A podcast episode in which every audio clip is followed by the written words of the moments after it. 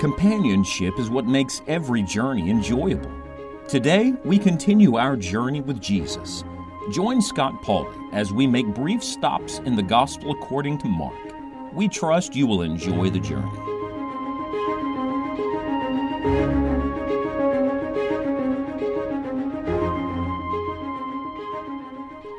One of the things that you learn as you make this journey through life with the Lord Jesus Christ is that everybody is not going to be your cheerleader. As a matter of fact, we've learned already in Mark chapter 2 that as soon as Jesus started healing people and making a difference in the lives of others, the enemy poked his head up, and immediately uh, the devil begins to bring opposition. And he does it even through religious people, uh, Pharisees and uh, scribes, and people that should have understood did not understand. Uh, you know, Jesus said that we shouldn't be surprised if we suffer persecution because they hated Him first. And I want to say to you today that along this journey, if you're anticipating that everybody's going to be excited about what Christ is doing in you and through you, you're going to be a very disappointed person.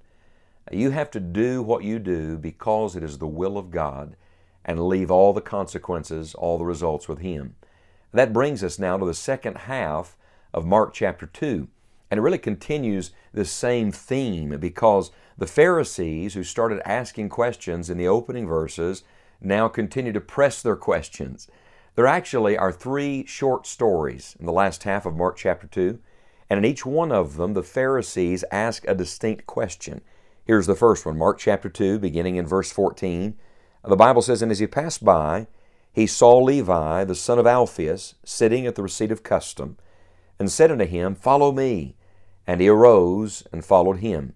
And it came to pass that as Jesus sat at meat in his house, many publicans and sinners sat also together with Jesus and his disciples, for there were many, and they followed him.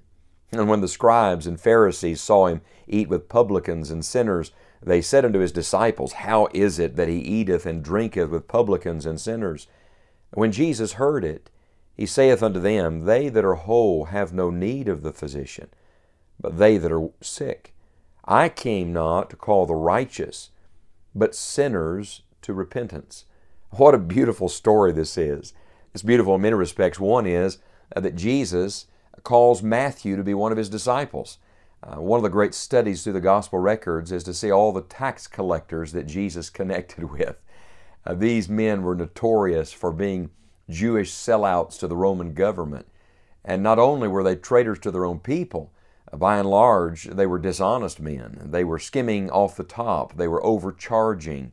They were hated and despised. And yet, uh, Jesus makes a beeline for them. Isn't it wonderful that Christ goes to the lowest rung of society? And if any man be in Christ, he is a new creature. Old things are passed away, all things are become new. And so he simply says to Matthew, Follow me. Uh, in a real sense, this is what the whole Christian life is it's being a true follower of Jesus Christ. And then notice what it sets in motion.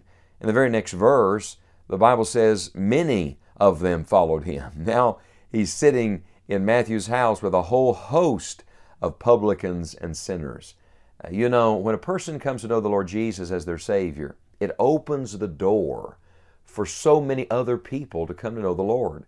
Uh, that's why people who initially trust Christ as their Savior usually are the most fervent witnesses because it's fresh in their heart and their mind. Uh, the last phrase of verse 14 in Mark 2 says that Matthew followed him.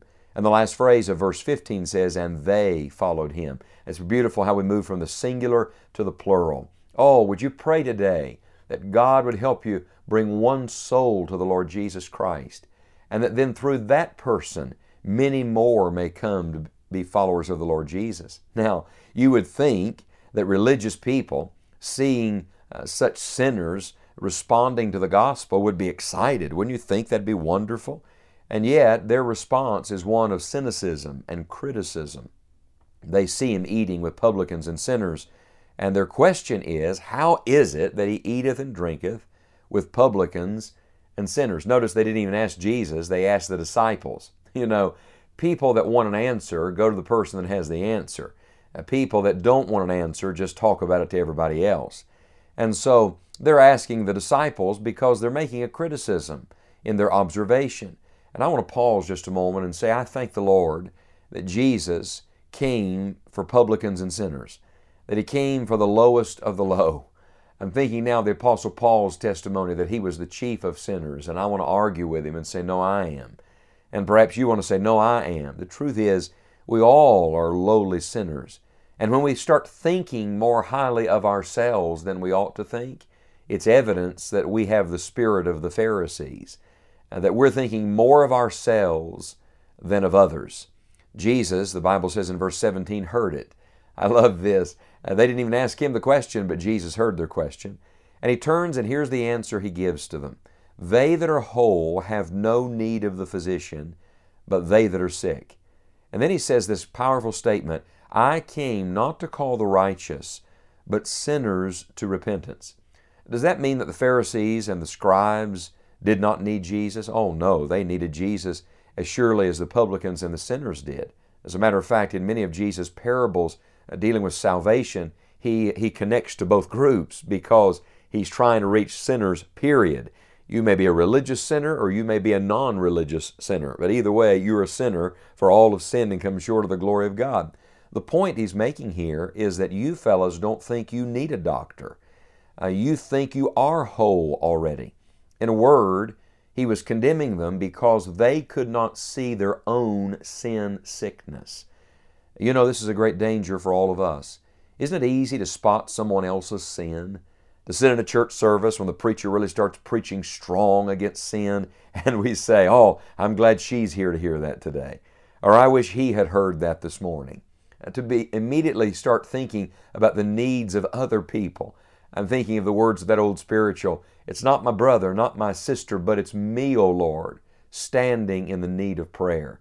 This same principle is brought out in the last book of the New Testament in the revelation of Jesus Christ when the Lord Jesus said to one of his churches, You think that you're rich and have need of nothing, but what you don't know is that you actually are naked and you're wretched and you're poor and you're miserable and you're blind. In other words, oftentimes we do not see ourselves like God sees us. Uh, we look at ourselves in the mirror and we see the surface. We look at ourselves through the eyes of others and how we're perceived. But when was the last time you looked at your own sinful heart through the eyes of Jesus Christ? When was the last time you saw yourself like God sees you? i tell you what it'll do it'll humble you. It'll stop you from asking some Pharisaical questions. It will stop you from looking down on others. It will make you realize that you are sick and that you as well need a physician. The reality is, we all need Jesus. Some people never recognize it. You know, the Bible says, out of the abundance of the heart, the mouth speaketh. Well, in Mark chapter 2, the Pharisees told on themselves. Because as they begin to ask these questions, and we'll look at the other two in our next studies, uh, as they begin to ask these questions, they reveal that though they were religious, they were not spiritual. May I ask you a question? Are you a religious person or a spiritual person?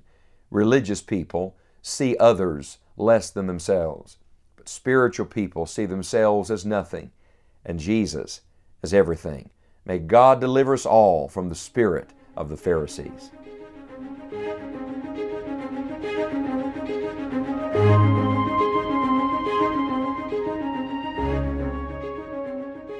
Thank you for traveling with us through God's Word. We would love to hear from you and share additional resources for enjoying the journey. Visit us online at scottpauley.org. May God bless you as you walk with Christ today.